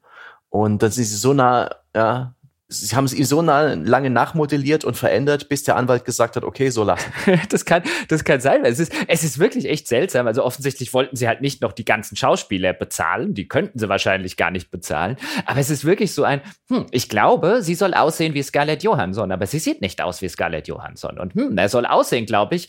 Ich soll schon denken, dass es Robert Downey Jr. ist, ohne dass er aussieht wie Robert Downey Jr. Ja. Also das ist 100%. Das hat der Anwalt bestimmt. Ja, so ein bisschen wie, weißt du, früher bei der Eröffnung hier des neuen Opel-Vertragscenters, ja, es taucht jemand aus, der behauptet, er sieht aus wie Michael Jackson. Also diese Imitatoren, ja, die es da früher gerne gab, wenn nur das Autohaus aufgemacht hat oder so. Ja, er macht jetzt den Michael Jackson Moonwalk. Er sieht nicht aus wie Michael Jackson, er ist nicht schwarz. Ja, Achim Menzel ist damals immer noch selbst gekommen. Guter Mann. Aber gut. Machen wir weiter mit. Wir haben viele Spiele noch vor uns. Wir machen weiter mit Neuankündigungen, wenn wir bei Square Enix sind. Sie haben auch angekündigt Outriders. Sommer 2020 soll das rauskommen. Auch da, 2020er Releases der Neuankündigungen gehen weiter. Das neue Spiel von People Can Fly. Das sind die Macher von Bulletstorm, die zwischendurch mal Epic Games Poland hießen, als sie zu Epic Games gehörten, sind dann allerdings wieder weggegangen von Epic, heißen jetzt wieder der People Can Fly und machen einen Koop-Shooter in einem sehr düsteren Science-Fiction-Setting für bis zu 3 Spieler. Und viel mehr weiß man davon offen gestanden nach diesem Trailer auch nicht. Das war so die Sache, so ein, oh, ihr kündigt etwas vollkommen Neues an. Das ist ja interessant. Ah, ihr habt auch nur diese 90-Sekunden-Trailer, aus dem man nichts lesen kann. Und weil ihr zu unbekannt seid, wird da jetzt auch das Internet nicht hingehen und jedes kleine Detail fitzelig analysieren. Ja, da hättet ihr euch die Ankündigung auch halbwegs sparen können. Ja, ach Gott. Immerhin fand ich einige Szenen in diesem Trailer richtig geil, denn es gab nicht die üblichen Zombies oder Soldaten, auf die man schießt, sondern vor allen Dingen waren in diesem Trailer ganz wunderbar schräge, weirde Alien-Wesen zu sehen, die mich neugierig gemacht haben. Und das hat mir gefallen. Da wollte ich mehr wissen. Mich hat er zumindest neugierig gemacht und ein Stück weit so ein bisschen, ne, aktiviert hat er mich. Mich hat er abgeholt, der Trailer. Also, ich fand jetzt nicht, dass er schlecht ausgesehen hat. Es war halt auch wieder so ein Cinematic-Trailer, also nix mit Gameplay und Co. Und ja, der ganze Stil und das Design, das war alles nicht irgendwie schlecht oder scheiße oder sonst irgendwas, aber es war mir halt einfach zu wenig, um im Kontext dieser ganzen anderen Neuankündigungen Informationen und Co. in irgendeiner Form herauszustechen. Also ihr habt ja gestern anscheinend schon ausführlich drüber gequatscht, dass man jetzt irgendwie, es gibt nur noch diese 90 Sekunden bis zu 3 Minuten Cinematic-Trailer und Gameplay kriegt man gar nicht erst mehr zu sehen bei vielen Spielen, was ein bisschen seltsam ist.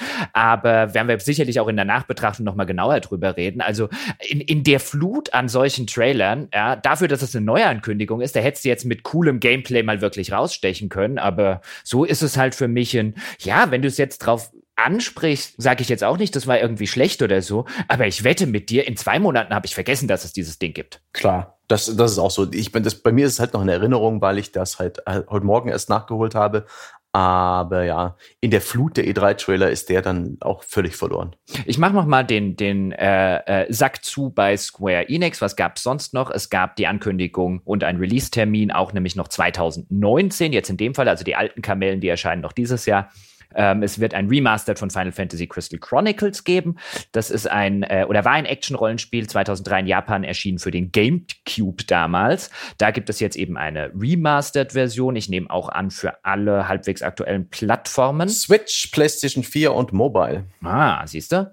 Ja, PlayStation 4. Übrigens auch hier, Final Fantasy VII Remake scheint ein PS4-Exclusive zu sein. Sie sagen nämlich die ganze Zeit nur, erscheint am 3. März 2020 für PS4. Möglich, dass es ein zeitliches Exclusive ist. Das ist alles, was man weiß. Ich wollte es an der Stelle, ich habe es vorher vergessen zu sagen, obwohl es hier dick unterstrichen auf meinem Zettel steht, es könnte ein PS4-Exclusive sein. Schauen wir mal. Das war ja auch damals, hatte sein Debüt bei der PlayStation 4 Pressekonferenz vor 2 Jahren schon, ja. Dann, du hast schon erwähnt, oder du hast es schon geleakt sozusagen, auch dieses Jahr noch wird Final Fantasy VIII Remastered erscheinen für die Switch, PS4, Xbox One und auf Steam. Und das vielleicht für den ein oder anderen noch ganz interessant, der sagt, er möchte gerne mal den beknacktesten Plot-Twist der Spielegeschichte auch noch mal Remastered spielen. Der kann das auch noch dieses Jahr. Und ebenfalls angekündigt mit einem Release-Termin wurde Oninaki. Und zwar ist das neue Spiel von Tokyo RPG Factory, die vorher einem Setsuna und Lost Sphere gemacht haben. Die haben die ganze Zeit so sehr klassisch traditionelle oldschool-japanische Rollenspiele gemacht.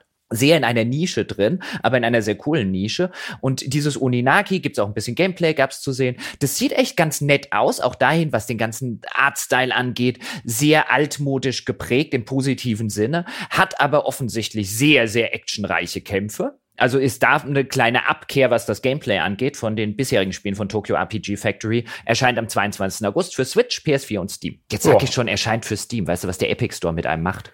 Warte, ja. The Last Remnant Remastered gab es auch noch, Out Now. Ein Spiel von 2008 und 2009. Also in dem Zeitraum ist es erschienen und auch so ein Rollenspiel-Ding, das ich damals nicht wahrgenommen habe und wo ich auch heute nicht weiß, was das ist. Ach, Last Remnant war eigentlich schon ganz cool. Ich glaube nur nicht, dass das mehr als irgendwie 12 Fans hat, ja, die jetzt unbedingt auf ein Remaster davon gewartet haben. Aber ich meine, irgendjemand bei Square Enix ist ja offensichtlich der Ansicht, dass er einmal im Monat in den Keller gehen muss, um mal zu gucken, was wir diesen Monat remastern. Ach Gott, naja. Ja, gut. Dann machen wir weiter. Damit hätten wir die beiden großen Publisher abgehakt. Sebastian, mach mal einen kurzen, prägnanten, ordentlichen Roundup. Du hast ja noch diese ganzen VR-Geschichten dir angeguckt. Ja. Upload VR hat auch eine E3-Show gemacht. Wer ist das? Wer ist Upload VR? Upload VR ist eine Website, die sich mit Virtual Reality beschäftigt und Gaming. Insbesondere in Virtual Reality ist eigentlich ganz gut, wenn man in das Thema einsteigen will. Ist es eine komplette Parallelwelt aus News und Spiele und Spielankündigungen und Previews und Tests zu Sachen, die man als normaler Konsolen- und PC-Gamer gar nicht wahrnimmt. Das ist erstaunlich, wie Essig und Öl, wie das voneinander getrennt ist. Aber offensichtlich ist der VR-Bereich alive and kicking. Da gibt es ja auch aktuelle neue Entwicklungen. Oculus hat erst so ein Quest Standalone-Headset rausgebracht.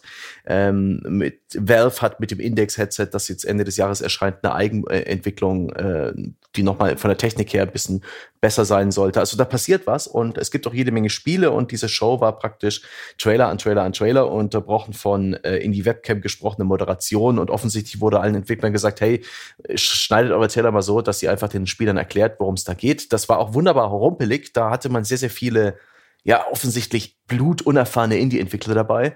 Das war zum Teil nicht allzu aussagekräftig. Da gab es Trailer, die haben mir gar nichts gesagt, und sehr, sehr viele Spiele, in denen man Waffen in der Hand hält und auf Gegner irgendeiner Art schießt, gerne Zombies oder Skelette. Oh, man hat auch ganz gern mal ein Schild und ein Schwert in der Hand, und Horden kommen auf einen zu. Das scheint so der VR-Standard zu sein. 5 Dinge sind mir aufgefallen, weil sie so ein bisschen von dem Einheitsbrei, die ich da gesehen habe, ausgewichen sind, ausgebrochen. Zum einen mal The Curious Tale of the Stolen Pets, ein wunderbar süßes Spiel, in dem kleine, in der Luft schwebende Welten, die so ein bisschen an Captain Toads Treasure Tracker für die Nintendo Wii U, glaube ich, und die Switch erinnern. Also praktisch kleine Diorama-Welten, die man drehen kann und wo ganz viele kleine Charaktere drin sind und so ganz herzige, leichte Puzzles gelöst werden müssen. Adventure Light, das vor allen Dingen von Putzigkeit lebt, damit kann ich leben. Hotel R&R wirkte wie ein nettes Chaos-VR-Spiel, in dem man als Mitglied einer Band Hotelzimmer zertrümmern muss im Auftrag des Teufels und dabei auch so Sachen benutzt wie schwarze Löcher oder Bomben und all sowas. Das lebt vom Chaos-Faktor. Das ist so ein klassisches Physical-Comedy-Spiel, und das, denke ich mal, in der VR-Perspektive funktioniert das vielleicht ganz gut. Das war auch ein bisschen ungewöhnlicher. Schön war auch Aspire One, ein VR-Stealth-First-Person-Shooter, der eben nicht das klassische VR-Ballern, Horden kommen auf einen zu oder irgendwelche Mehrspieler-Dinge umsetzt, sondern Stealth, wie man ihn aus Metal Gear Solid kennt. Das heißt also, Gegenstände werfen, um mit dem Geräusch Wachen abzulenken, schleichen, bis man sie bewusstlos schlagen kann, klettern, im Schatten bleiben. Etwas, was ich mir sehr gut vorstelle in dem Medium, was vielleicht auch Spannung erzeugen kann und was hoffentlich auch von der Steuerung und von der Immersion und von den Gameplay-Systemen ganz gut klappt. Das wirkte echt ganz gut. Lo-Fi, ein ganz kurzer Trailer zum Cyberpunk Action-Adventure, das einfach nur dieses Cyberpunk-Klischee der schwebenden Fahrzeuge in so einer Welt, die nach oben und unten kein Ende kennt. Endlose Schluchten zwischen Gebäuden, in denen wie Bienenschwärme Autos rumfliegen. Und genau das scheint man im Spiel zu machen. Das hatte vom Trailer her einfach nur einen total geilen Look und hat eine Fantasie versprochen, die ich sehr, sehr gerne in VR erleben will. Und dann haben wir noch Pistol Whip, ein Spiel, in dem man mit Waffen auf Gegner schießt, das aber nicht ganz klassisch so, um die Gegner zu erschießen, sondern zum einen getaucht in total geile Neon- und Pastellfarben, also in fast schon einen sehr künstlichen Look, der so an Musikspiel erinnert, und dazu läuft auch noch Elektronikmusik und man ballert diese Gegner möglichst schnell und intuitiv über den Haufen, dazu auch noch im Beat der Musik. Es ist eine Mischung aus einem Skill-Shooter und vielleicht auch einem Musikspiel. Ganz, ganz, ganz, ganz eigenwillig. Es hat auch Elemente von so einem Endless Runner. Man läuft also beständig in Richtung eines Korridors und überall tauchen Gegner auf, man ballert sie nieder. Das ist alles sehr effektreich und abstrakt inszeniert und dazu noch im Beat der Musik. Das war schön schräg. Das hat mich angesprochen. Das mochte ich. Und das waren die 5 Dinge, die mir in diesem Upload VR Roundup aufgefallen sind. War schön, mal wie über den Tellerrand zu schauen. Aber mein Gott, ist das alles noch rumpelig? Sind die noch lange nicht Mainstream in der VR-Ecke? Aber ich gönn's ihnen. Und ich find's schön, dass da so eine große Entwicklergemeinde offensichtlich besteht, weil die haben auch insgesamt locker 20, 30 Spiele gezeigt. Ich mache mal mit den interessanten Spielen weiter.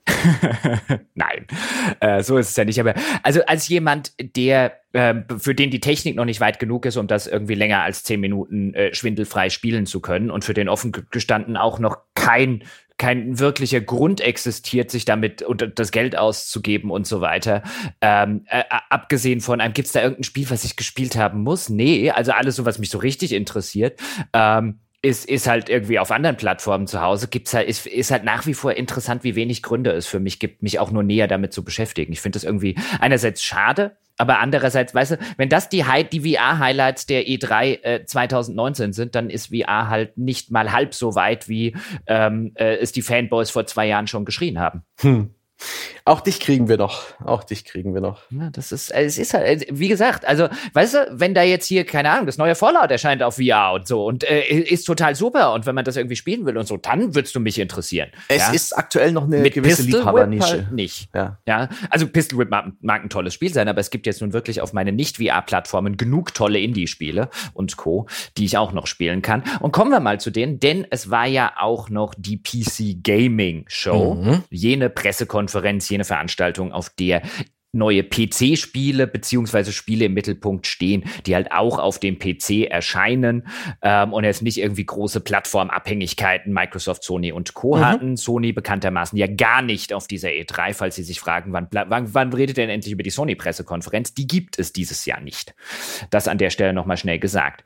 Ich fange einfach mal an mit den Dingen, die mich sonst noch interessiert hatten. Und Sebastian mag dann gerne mit den Dingen, die ihn sonst noch interessiert haben, übernehmen. Denn, wie gesagt, auch das gestern Abend stattgefunden. Ich habe jetzt nicht jeden Trailer einzeln analysiert und Co. Also auch wir müssen mal schlafen, beziehungsweise auch mal andere Dinge machen, außer Trailer angucken. Wird sicherlich eine Nachschau geben, in der wir auf das ein oder andere ein bisschen genauer eingehen werden. So der Roundup, den ich jetzt interessant finde und wo ich jetzt sagen würde, oh, das könnte man zumindest wissen, dass das in der Mache ist oder dass es dahingehend was Neues gibt. Und wer Interesse hat, kann sich das dann gerne angucken. Ich fange mal an mit Stronghold Warlords, neues Stronghold. Wir erinnern uns, das ist das Echtzeitstrategiespiel, bei der man Burgen baut und dann gegen große Belagerungsarmeen verteidigt. Das hat halt so noch ein kleines, meistens relativ simples Wirtschaftssystem, dass man eben Leute ausschicken muss, Bauarbeiter oder generell Arbeiter, die dann noch in einen Steinbruch gehen und wenn dann die Belagerungsarmee anmarschiert, dann sollte man genug Steine haben, weil dann muss man die wieder zurück hinter die Stadtmauern beordern und dann beginnt die ganze Belagerungsschlacht, die sich eben klassisch Echtzeitstrategiemäßig spielt. Ist eine der großen Klassiker-Marken eigentlich auf dem PC. War bekannt, dass Firefly Studios, die ganzen letzten Strongholds gemacht haben, die alle testmäßig eher so im Mittelfeld gelandet sind und auch bei den Fans echt nicht unumstritten waren. Die haben jetzt halt den nächsten Teil gemacht. Stronghold Warlords heißt er und spielt in Asien, also China, Japan, ich glaube Vietnam wurde noch genannt. Da findet der nächste Teil von Stronghold statt, Release 2020. Dann gab es einen Gameplay-Trailer, einen ersten Gameplay-Trailer zu Vampire the Masquerade 2. Das ja von vielen, insbesondere von Rollenspielfans, so wie mir, sehr heiß erwartet wird. Da gibt es auch gerade schon sehr, sehr viele Dinge, die in den Trailer reininterpretiert, reingedeutet werden, rausgelesen werden. Wer sich für Vampire the Masquerade 2 interessiert, der kann sich diesen Gameplay-Trailer angucken. Ich würde ihn unter der Rubrik solide verorten. Also man sieht tatsächlich einiges vom Spiel. Man sieht unterschiedliche Areale, kann man sich wirklich angucken, ist keine Zeitverschwendung. Anderer Gameplay-Trailer, der erschienen ist, für die Leute, die es interessiert, zu Desperados 3. Das ist ein relativ kurzer Trailer, der auch nur zur Hälfte aus Gameplay-Szenen besteht. Da hätte man übrigens, lieben Mimimis, echt mehr machen können, als am Anfang irgendwie 30 Sekunden irgendwie so Comic-Grafik-Stills und danach mal relativ ungeordnete Gameplay-Szenen, aus denen ich jetzt beim Angucken nicht so wirklich schlau geworden bin. Aber ich weiß, viele Leute interessieren sich für Desperados 3. Da gibt es zumindest was zu gucken. Dann gibt es ebenfalls einen Gameplay-Trailer von Shenmue 3, der veröffentlicht wurde. Das wird übrigens exklusiv im Epic Store erscheinen. Auch das haben wir im Rahmen der E3 rausgefunden. Anscheinend nicht für Konsole, sondern wirklich nur im Epic Store. So habe ich es zumindest verstanden. Nee, die PC-Version kommt für den Epic Store. Das Ding wird auch für die PS4 kommen. Die haben ja nicht umsonst vor 2 Jahren den guten alten Mann auf die Bühne geholt bei Sony. Ja, aber sorry, PS4. Ich war, weil Sony nicht dabei ist. Aber es kommt nicht für die Xbox One. Das ist möglich, ja. Genau, das glänzte halt überall mit Abwesenheit. Mein Fehler. Ich hatte, weil ich es gerade gesagt habe, PlayStation gar nicht mehr. Aber die Xbox hat es, glaube ich, nicht. Genau, für PC exklusiv im Epic Store. Auch da kann man sich einen Trailer angucken. Und lachen.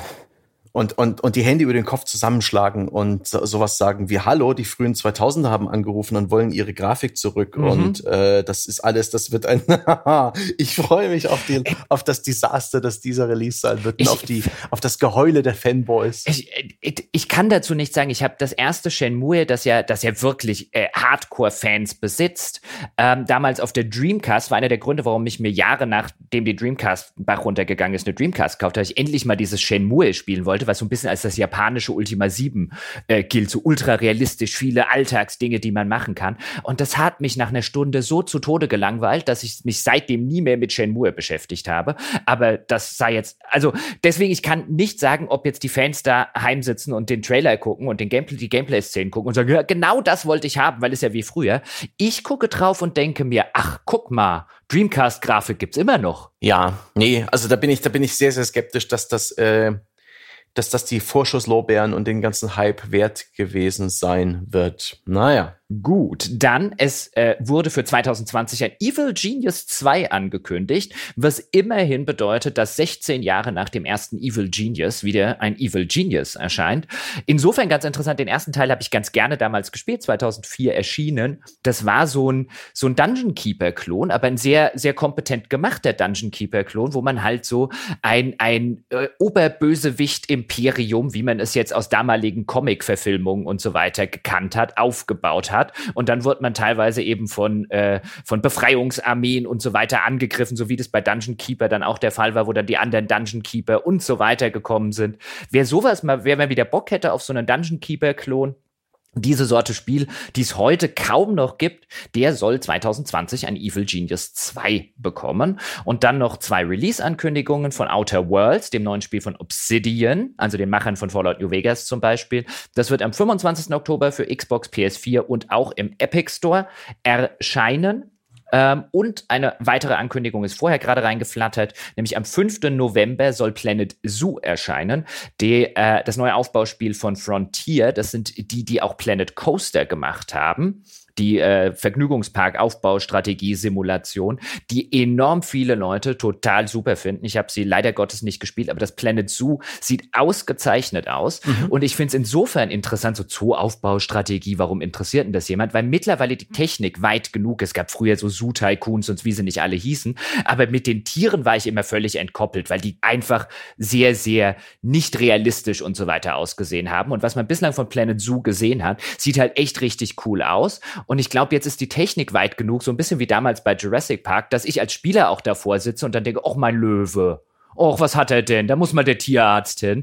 Und insofern, da freue ich mich ein bisschen drauf und das erscheint noch dieses Jahr, 5. November. Dieselben Entwickler haben ja dieses Jurassic Park-Spiel zuletzt gemacht und das war auch grafisch echt die Wucht, hat aber dann spielerisch echt nicht viel Herausforderung geboten und eine relativ klare und lineare Progression. Deswegen bin ich gespannt, ob sie es schaffen, hier auch ein bisschen Anspruch und Komplexität reinzubringen. Aber ich zweifle nicht daran, dass es absolut eine Wucht sein wird und eine Wonne, sich da umzuschauen in dem eigenen Park und was da an Animation zu sehen war. Allein die Affen im Trailer. Wenn die im Spiel echt so gut animiert sind, dann schon mal Chapeau.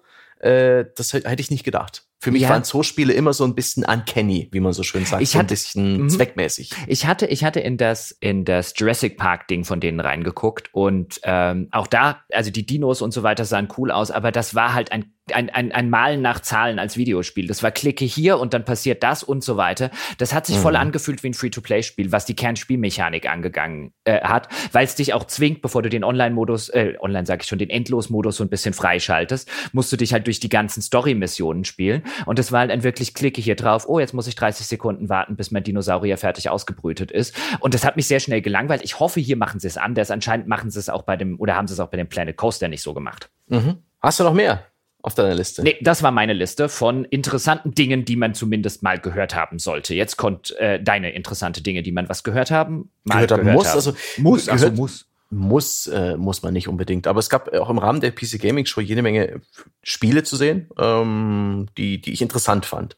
Zum einen möchte ich die PC Gaming Show dafür tadeln, dass auch die eine Veranstaltung war, die behauptet hat, hey, oder dazu aufgefordert hat, hier, macht mit, kommentiert bei Twitch oder bei anderen Plattformen, wir blenden eure Kommentare ein. Da haben sie es wahrscheinlich auch richtig gemacht, aber da wurden immer wieder so Umfragen eingeblendet, wo man passend zu den Themen während der Interviews mit den Entwicklern irgendwie seine Stimme abgeben konnte. Und da, die waren zum Teil so bescheuert formuliert, ja. Welches ist der beste Primat? Da war, weil der Patrice Désilets zu Ancestors Legacy ein bisschen was erzählt hat, seinem neuen Spiel, in dem man 8 Millionen Jahre Menschheitsgeschichte nachspielt, von einem, dem Primaten, von dem wir abstammen, bis hin zu, ich glaube, Lucy, diesem menschlichen Vorfahren, der irgendwo in Afrika gefunden wurde. Hast du keine Lieblingsprimaten? Was bist du für eine kranke Schwein? Genau, ich bin abgeschwiffen. Die Frage, bei welcher, what primate is the best? Und da waren zur Auswahl Gibbon, Schimpanse, Human und Monkey. Ja, Monkey. Was ist denn das bitte für eine Affenart? Genauso bei dem besten Rollenspiel der letzten 10 Jahre war Dragon Age 2 mit zur Auswahl. Also wer auch immer diese Umfrage formuliert hat, der gehört auf den Finger gehauen. Es weißt, also Entschuldigung mal, normale Menschen wissen ja auch, dass Dragon Age 2 das beste Rollenspiel der letzten 10 Jahre waren und haben Lieblingsprimaten. Ja, Monkeys zum Beispiel. Furchtbar. Ansonsten, was ist mir aufgefallen? Ganz nett fand ich Chivalry 2, ein mittelalterliches Nahkampfspiel, in dem man derbe aufeinander einkloppt, Leuten den Kopf abschlägt und das alles sieht schön aus. Es steuert sich wahrscheinlich wieder gewöhnungsbedürftig wie der erste Teil, aber ich mochte die Existenz dieses Spiels. Pom, pom, pom, pom. Es gab diverse Spiele, die alle aufzuzählen, ist, glaube ich, jetzt ein ich zähle mal auf, was mich wirklich beeindruckt hat. Konkret mit einem dicken Ausrufezeichen und doppelt unterstrichen von Klei Entertainment. Die kennt man vielleicht von Don't Starve. Griftland, also G-R-I-F-T Land, ein wunderbar sympathisch gezeichnetes Apokalypse- oder Dystopiespiel, so ein bisschen Mad Max-artig. Und das hat ein Kartengameplay, wie man es vielleicht von Slay the Spire kennt. Für die Kämpfe, aber auch für die Dialoge. Und der Trailer war einfach ganz hübsch inszeniert. Da ging es darum, in irgendeine Bar einzutreten und da die bösen Wachen zu besiegen. Alleine schaffte man es nicht. Und wenn man es, falsch mit den anderen Leuten, die da rumgesessen haben, in der Bar interagiert hat, eben per Gameplay mit Karten, hat das auch nicht geklappt. Aber wenn man genügend Leute überzeugen und bei sich alliiert als Partymitglieder finden konnte, ist es einem gelungen, die Gegner zu besiegen. Ich stehe aktuell sehr auf Karten-Gameplay, wenn es kein Trading-Card-Game ist, sondern wenn die Karten einfach bloß Gameplay-Elemente repräsentieren, wie eben bei Slay the Spire. Und das Ding, das war vom Artstil, vom Vibe, den es vermittelt hat und auch von dem bisschen, was ich vom Gameplay gesehen habe, das hat sich direkt in meine Aorta gebohrt. Das hat mein kleines bitteres Herz erwärmt und ich freue mich sehr auf Griftland. Das hat mir echt gut gefallen. Und dann habe ich mir auch aufgeschrieben, Jochen, Ausrufezeichen, schau dir Songs of Conquest. Ein Spiel, das sich sehr, sehr, sehr, sehr nah an deinem geliebten Heroes of Might and Magic 2 orientiert und das praktisch in die Moderne holt, mit so einem Tilt-Shift-Pixel-Look und einem Hauch von modernen Features, aber es soll das Kerngameplay von Heroes of Might and Magic 2 abbilden. Darüber hatten wir zuletzt erst ein Altbier gemacht. Jochen, warum freust du dich nicht? Du hast mir vorher irgendeinen Link irgendwie kommentarlos in Skype reingehängt. Ich drücke dort drauf und es geht ein wahnsinnig hässliches Pixelspiel auf. Und da habe ich wieder zugemacht. Ja, hast du nicht mal dein Lieblingsspiel erkannt in seinem neuen Gewand? Das kommt erst 2020. Das wird noch eine ganze Weile dauern, aber es ist der nächste Schritt. Da hat jemand dieselbe Passion wie du und hat losgearbeitet und offensichtlich, hat das nicht vermocht, auch nur einen Hauch von Interesse bei dir zu erzeugen. Das ging ein bisschen an mir vorbei, bei den Ankündigungen. Also ich hatte es, du hast mir das vorher geschickt, ich habe drauf geguckt und ich hab wirklich dir auch nach geschrieben, 10 Sekunden, aber davor hatte ich schon wieder aufgehört. Weil es hat eben diesen, werde es mir jetzt nochmal genauer angucken, und wenn es hier eine cooles Heroes of Might and Magic 2 Gameplay hat, dann rennt es bei mir wirklich offene Türen ein. Aber der Look war im ersten Moment so, das 5.893.724. Spiel, das diesen Pixel-Look benutzt, weil er kein Geld hat. Dieser spezifische Look, das ist halt einfach so ein, habe ich den jetzt in den letzten Jahren schon häufig genug gesehen. Oh. Naja. Ansonsten, ganz interessant, weil es eben auch ein bisschen andersartig und Indie ist der Nachfolger von Her Story. Und zwar heißt das Spiel Telling Lies, wo 4 Protagonisten... Die haben wirklich die Option verpasst, es His Story zu nennen? Richtig, weil es geht um es geht um diesmal nicht him, sondern about them. Aber dann, der dritte Teil könnte their Story sein. Ich meine, ich wittere eine Franchise. Es ist jedenfalls ein Spiel, in dem 4 Protagonisten in die Kamera sprechen. man selbst ist irgendwie forensisch unterwegs. Ich glaube, man wühlt in einem Archiv aus FBI-mäßig erschnüffelten Daten herum und versucht rauszufinden, was passiert ist. Es gibt offensichtlich einen Mordfall oder einen Kriminalfall. Das ist alles bereits geschehen. Und es gibt eine Lüge. Eine Lüge, die Dreh- und Angelpunkt der Story ist. Und es gibt 4 Protagonisten, die... Und da frage ich mich, wie das eigentlich begründet wird, die eher so tagebuchmäßig, zumindest im Trailer, in die Kamera sprechen, was sie da gerade tun, weil sie ja offensichtlich nicht mit unserer Spielfigur reden, weil sie auch nicht wie bei Her Story vernommen werden. Ich hoffe, das wird alles noch einigermaßen logisch erklärt, warum die so Seelenstriptease betreiben, warum die sich so Sachen von der Seele reden, aber das wurde in dem Trailer nicht erklärt. Und das hat eben wieder dieses Gameplay, dass man einzelne Worte, die ein Protagonist sagt, dann eben suchen kann und dann bekommt man weitere Videoclips aus anderen Videos und muss sich dann so selbst zusammenpuzzeln, was da eigentlich passiert ist. Ich habe Her Story damals nicht gespielt, kennst du es? Ja, mich hat es ziemlich gelangweilt, aber ich weiß, André zum Beispiel findet das und fand das sehr gut und Nina findet das auch ziemlich fantastisch. Vielleicht war ich auch in der falschen Stimmung. Ich habe das gespielt, weil das auf dem Papier total cool klingt und dann fand ich es total konstruiert. Mhm. Ja, ich bin auch eher so ein bisschen skeptisch, ob mir das wirklich Spaß macht auf Dauer, aber hey, es gibt Nachfolger und das war eben ein etwas ungewöhnlicheres Spiel. Genauso wie das vorhin angesprochene Ancestors Legacy, wo eigentlich Pastiris Desilets bloß ein bisschen am Start waren. Es waren im Hintergrund Gameplay-Szenen zu sehen. Ein Action-Adventure mit Primaten, die sich langsam vom Gejagten zum Jäger weiterentwickeln. Aber ist für mich immer noch ein bisschen verstörend, weil diese Zwischenstufe zwischen Affe und Mensch sieht total echt ein bisschen seltsam aus. Aber ich mag die Ambitionen und die Schrägheit dieses Spiels und freue mich dann auch drauf. Hast du noch ein anderes? Eins kriegst du noch, aber dann, wir müssen langsam zum Ende kommen. Die Folge muss noch geschnitten werden, nachbearbeitet werden und so weiter. Zombie Army 4 von Rebellion. Früher hieß das mal Nazi-Zombie Army. Ja, das Nazi haben sie inzwischen seit einer Weile schon aus dem Titel gestrichen, aber trotzdem am Ende des Trailers siehst du Nazi-Hitler im Hintergrund. nee, Zombie-Hitler meine ich. Ich wollte gerade sagen, welchen anderen Hitler gibt's denn? Das wäre ja mal was. Ein Spiel mit dem alliierten Hitler. Nein, große Dokumentation. Die Historiker haben rausgefunden, der Adolf war auch ein Nazi. Was ist es denn? Nein, Zombie-Hitler als Rausschmeißer in dem Trailer. Das war halt bloß ein Render-Trailer. Ich erwarte von dem Spiel das übliche Left for Dead ähnliche Gameplay, aber der Adolf, da wird's wieder besorgtes Handy geben, was den deutschen Release angeht und viele Stress-Schweißperlen beim deutschen Publisher. Das wird ein Spaß. Ach, jetzt geht es doch. Die USK winkt doch mittlerweile alles durch. Auch wieder was. Die Schleusentore sind doch offen, den Hakenkreuzen sind Tür und Tor geöffnet, meine Damen und Herren. Gut, dann machen wir jetzt noch einen kleinen Ausblick auf das, was morgen noch kommen wird. Morgen wird es wahrscheinlich nicht ganz so umfangreich sein, denn das Einzige, was heute noch auf dem Programm steht, und zwar um 18 Uhr, meine sehr verehrten Damen und Herren, also heute am 11.06., wo dieser Podcast erscheint, schon in wenigen Stunden, nachdem er erschienen ist. Ich habe es gerade schon gesagt, wir müssen uns hier ein bisschen gucken, dass wir es zeitig hinkriegen, weil wir ein paar Stunden brauchen, um uns vorzubereiten und jetzt eben unser Cutter das ganze Ding auch noch schneiden muss, nachbearbeiten muss, hochladen muss, damit es auch in der vernünftigen Audioqualität bei Ihnen ankommt. Deswegen müssen wir hier gucken, dass wir hier nicht 2,5 Stunden uns festquatschen. Morgen ist ja auch noch ein Tag und heute um 18 Uhr eben, also wahrscheinlich schon demnächst für Sie, ist Nintendo Direct dran. Nintendo macht ja auch seit Jahren keine klassischen Pressekonferenzen, sondern eher eine Streaming-Show, wo auch sehr viel Gameplay in der Regel zu sehen sein wird oder immer zu sehen ist.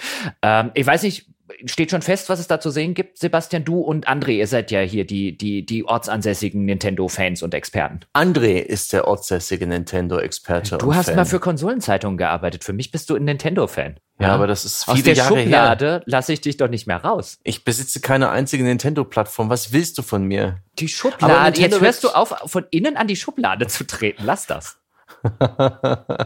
Oh Mann, ja, ich denke mal, interessant wäre zum Beispiel, ob wirklich eine neue Switch, eine neue Hardware-Revision angekündigt wird. Das fände ich am spannendsten, weil ich habe mir damals, als ich das erste Mal die Original-Switch in den Händen hielt, mir gedacht, das ist schon ganz cool, aber für mich, das braucht noch ein Update. Ich bin nicht bereit, das Launch-Modell zu kaufen. Und seitdem warte ich auf das praktisch die DS-Lite-Variante, die damals auch den DS so viel besser gemacht hat, ich will eine dramatisch bessere Switch, dann bin ich auch bereit, in diesen Kosmos wieder einzusteigen und dann wieder so ein bisschen, wie du es in der Schublade mich wohlzufühlen, ja, in die du mich hier völlig zu Unrecht gesteckt hast. Also und wegen mir kannst du dir eine Kuscheldecke mitnehmen, da habe ich ja nichts dagegen, ja, aber in der Schublade bleibst du drin.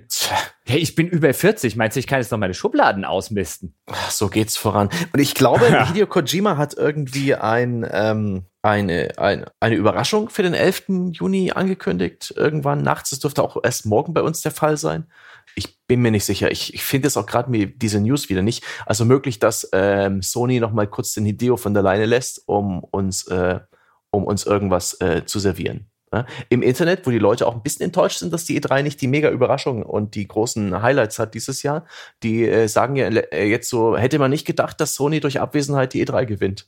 Eine wunderbar zynische Bemerkung. Das ist eine lustige, zynische Bemerkung. Soweit würde ich jetzt allerdings zumindest bislang noch nicht gehen. Wer weiß, ob die nicht einfach noch 3 Trailer raushauen und bumm oder so. Aber ich bin auch mal gespannt, ob noch irgendetwas kommt. Also wir haben jetzt zum Beispiel noch nichts über das Elden Ring. Oder ich glaube, ihr habt es gestern mal kurz angesprochen, aber da ist einfach nicht viel, über das wir reden könnten. Vielleicht kommt da noch was, vielleicht wird da noch ein Video veröffentlicht. Gameplay-Szenen, was weiß ich. Ich glaube eher nicht, aber wer weiß, was da jetzt die kommenden Tage noch kommt. Denn eigentlich beginnt die Messe ja erst heute. Genau. Und Warner haben wir auch noch. Warner hat sogar einen Stand auf der Messe, die müssen ja ein paar Dinge zeigen. Die haben bis jetzt noch gar nicht groß Sachen angekündigt. Auch Capcom hat außer der Erweiterung für Monster Hunter World im Vorfeld der E3, und das ist ja auch schon lange angekündigt, nicht viel enthüllt. Also ich denke mal, da kommt noch ein bisschen was. Wir werden sehen, ob noch was kommt. Also Stand jetzt, wo wir reden, wo wir diese Folge aufzeichnen, ist die E3 2019 noch überhaupt nicht eröffnet. Ja, der Messe, der Showfloor ist noch nicht offen. Das dauert dann noch ein paar Stündchen. Die sind ja 6 Stunden zurück. Also da dauert es, glaube ich, noch 3,5 Stunden. Ja, in 3,5 Stunden. Stimmt, die sind ja 9. Wir sind ja Westküste. Oh Gott, das ist ja noch lange hin, bis die E3 losgeht. Meine Damen und Herren, wir hören uns dann aber morgen wahrscheinlich auch so gegen 14, 15 Uhr wieder mit dem letzten unserer täglichen Podcasts zum Thema E3-Neuankündigungen, E3-Nachlese des Vortages, kritische Einordnung des Ganzen, das wir gesehen haben, was man von den Neuankündigungen erwarten kann und was nicht. Wie immer, vielen Dank, dass ihr diesen Podcast hört. Und wie immer auch an dieser Stelle der Hinweis, das ist ja ein kostenloser Service für alle.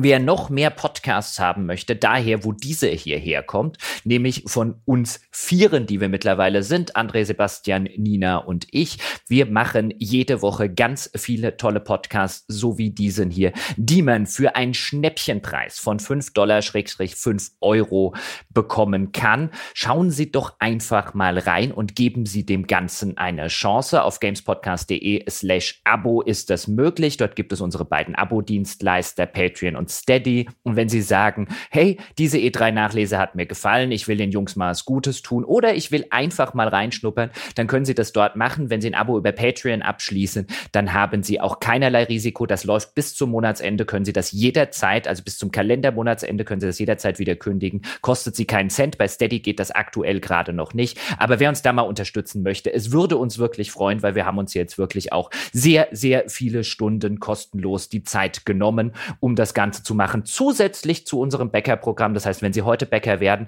haben Sie nicht nur das Archiv mit Hunderten von Unterstützer-Podcasts, sondern auch diese ganze Woche noch das volle Unterstützer-Programm. Ebenfalls freuen würden wir uns, wenn Sie uns vielleicht stattdessen, wenn Sie sich dazu noch nicht durchringen können, aber eine Bewertung bei iTunes geben, eine verdiente 5-Sterne-Bewertung, wie wir immer wieder sagen, und nicht müde werden zu betonen. Das hilft dem Podcast, sichtbar zu bleiben.